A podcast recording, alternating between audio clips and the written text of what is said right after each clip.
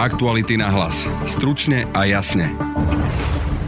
Špeciálny prokurátor Dušan Kováčik sa objavil v Kočnerovej tréme. Správy, ktoré si o ňom písali Marian Kočner a Norbert Beder, uverejnil denník N. Podľa nich Beder písal Kočnerovi, že sa s Kováčikom stretáva. Budete počuť Mareka Vagoviča. Dušan Kováčik sa celé roky správal ako človek oligarchov. On rozhoduje kontroverzným spôsobom najneskôr od roku 2011, kedy som ja na to prvýkrát upozornil a aj jeho odkaz pre tohto týždňové protesty Zaslušné Slovensko. Má zmysel žiadať jeho hlavu, lebo kedy, keď nie teraz. V tréme sú aj ďalší prokurátori, ktorých Kočner označoval za svojich ľudí.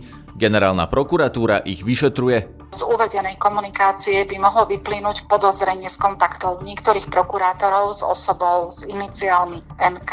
Budete počuť aj úryvok z reakcie Dušana Kováčika. Počúvate podcast Aktuality na hlas. Moje meno je Peter Hanák. Denní Gen zverejnil ďalšiu časť trémy, tentokrát konverzáciu medzi Marianom Kočnerom a Norbertom Bederom o šéfovi špeciálnej prokuratúry Dušanovi Kováčikovi. Študuje so mnou šéf investigatívy Aktualit Marek Vagovič, ktorý sleduje prácu Dušana Kováčika už celé roky. Vítaj Marek. Dobrý deň. Najprv si prečítajme niečo z tých správ. Kočner píše Bederovi. Prosím ťa, ešte by som chcel pripomenúť, opýtať sa Dušana, či on bude rozhodovať o sťažnosti, kauza hotely. Ďakujem. Bodor odpovedá, OK, stretnem sa s ním budúci týždeň. Kočner okrem tohto písal neskôr Bederovi aj to, aby sa Kovačika opýtal, ako chcú vyriešiť Bašternáka. Marek, ako sa na to pozeráš? Tak tá komunikácia môže evokovať dojem, že Dušan Kováčik bol na povel, Mariana Kočnera, aj Norberta Bedera, ale treba povedať, že je to komunikácia dvoch ľudí o tretej osobe. E, nemáme zatiaľ preukázané, že by Dušan Kováčik naozaj bol v kontakte či už s Marianom Kočnerom alebo Norbertom Bederom.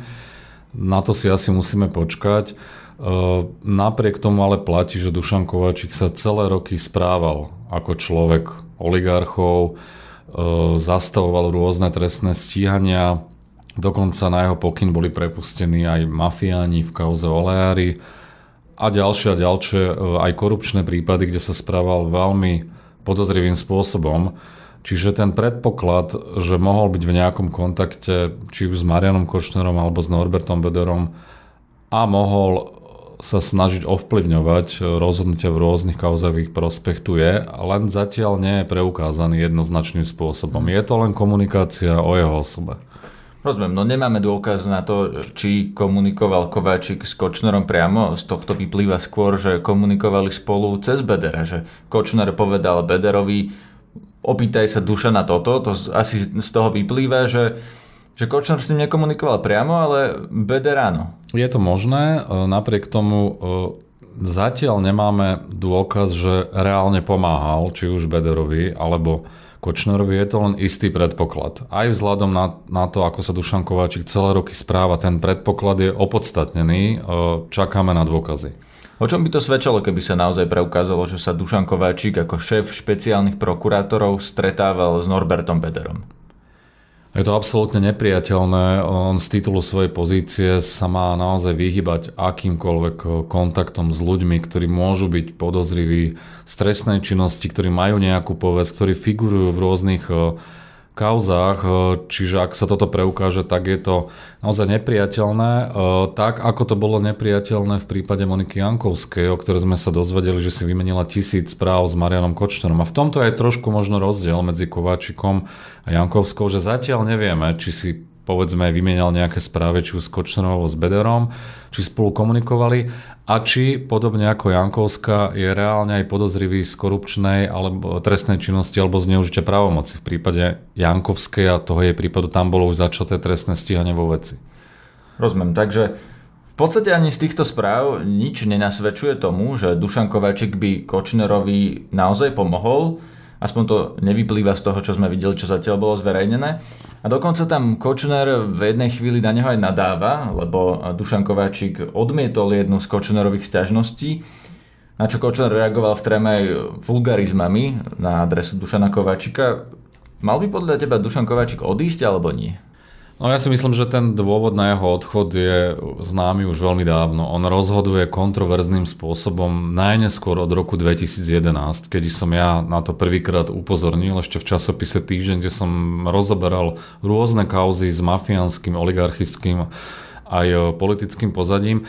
Treba ale povedať, že Dušan Kováčik sa veľmi neštandardne správal aj v kauze Bašternák v čase, keď bola vlastne medializované po voľbách 2016, že takýto prípad existuje, ako to policia a prokuratúra rieši, tak Dušan Kováčik tam bol tiež veľmi pasívny a v podstate začal tam konať až v, e, vtedy, keď to bolo medializované. Takisto v prípade Mariana Kočnera a jedného jeho trestného stíhania začal konať, až keď na to upozornil Jan Kuciak. Keď upozornil na rozpory v, v uznesení jedného z vyšetrovateľov blízkych Marianovi Kočnerovi. Až vtedy sa Kováčik rozhýbal. A treba povedať, že Kočner aj Kováčik... Kočner aj z tej trémy vyplýva, že mal záujem, aby bol smer naďalej pri moci, že im bude nejakým spôsobom pomáhať, lebo skončí v base a tak ďalej. E, Kočner bol v tomto zmysle človek smeru a treba povedať, že Dušan Kovačik tiež konal v niektorých kauzach v prospech smeru. Tie záujmy sa tam prekrývajú.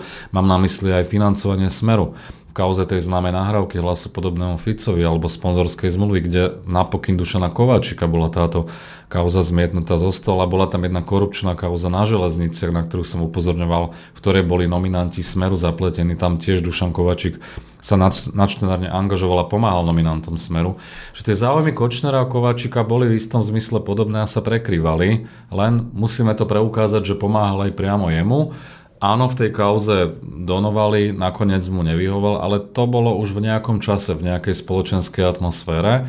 A, a Dušan Kováčik podobne ako, ako Peter Šufliarský prokurátor otočili alebo začali sa správať trochu inak, až keď začal byť Kočner personálnom gráta. Čiže v, vlastne v rámci aktuálnej situácie otočili. To, že Dušan Kováčik e, nemá čo hľadať vo svojej funkcii, na tom už akákoľvek komunikácia s trámy medzi Kočnerom Bodorom alebo aj medzi Kováčikom a niekým ďalším, ak sa niečo také objaví, už nič nemení. On, tento človek sa ani len nemal stať špeciálnym prokurátorom.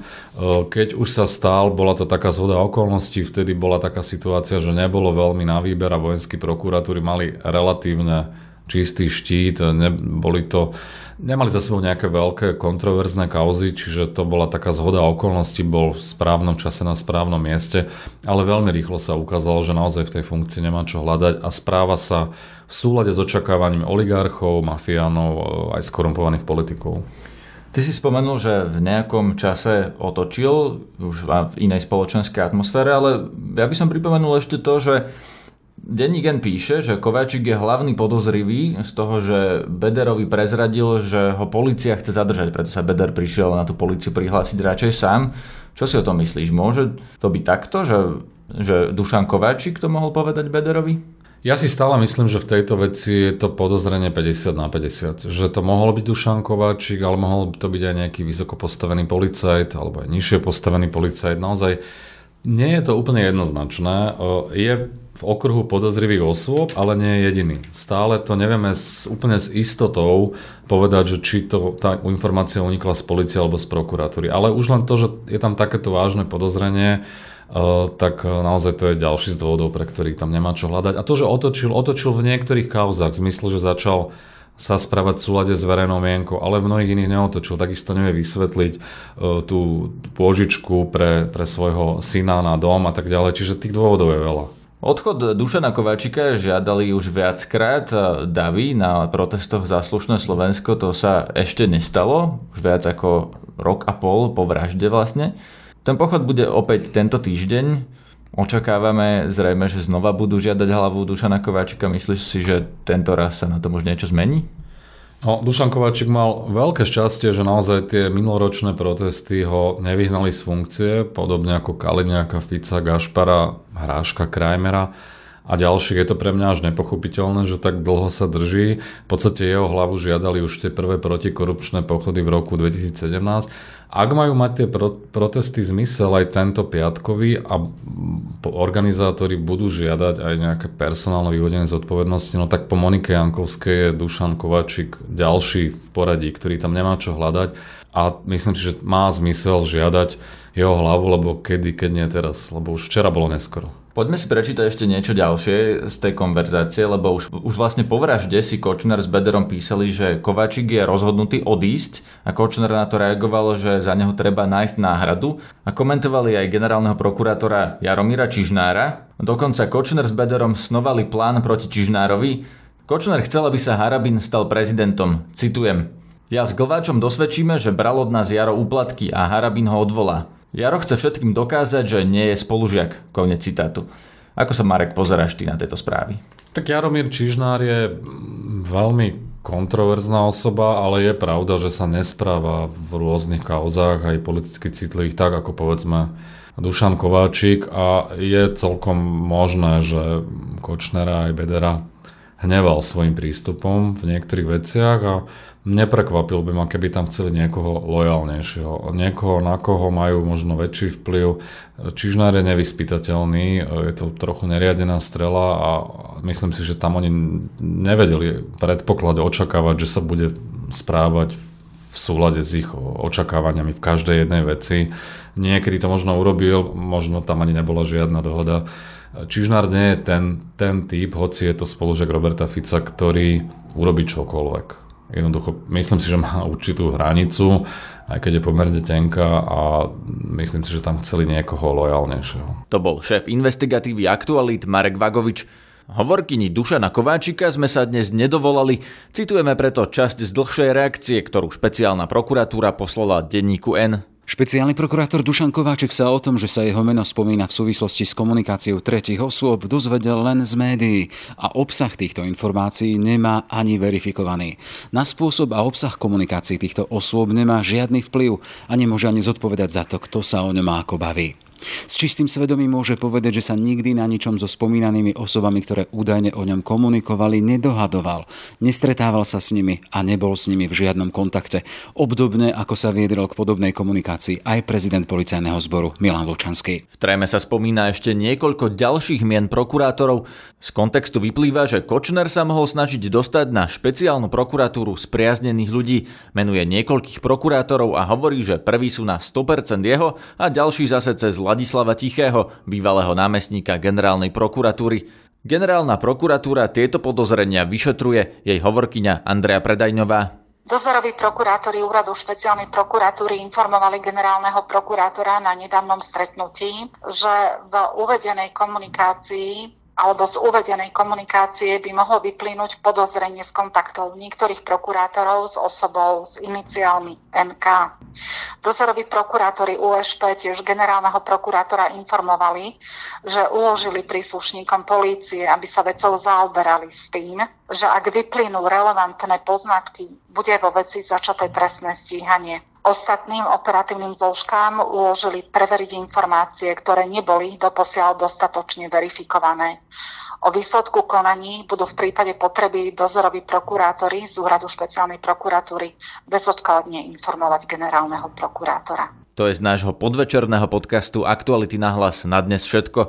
Máme pre vás aj nové ranné podcasty. Každý deň o pol 7 ráno si môžete na našej stránke Aktuality.sk lomka podcasty vypočuť podcast Ráno na hlas. Už zajtra, teda v stredu ráno, to bude veľký rozhovor Braňa Dobšinského s bývalým smerackým ministrom a stratégom, dnes nezaradeným poslancom Marekom Maďaričom. Podcast Ráno na hlas nájdete pod týmto názvom už aj na Spotify a v ďalších podcastových aplikáciách. Sme aj na facebookovej stránke podcasty Aktuality.sk a na Instagrame Aktuality na hlas. Na dnešnej relácii spolupracovali Marek Vagovič a Jaroslav Barborák. Zdraví vás Peter Hanák. Aktuality na hlas. Stručne a jasne.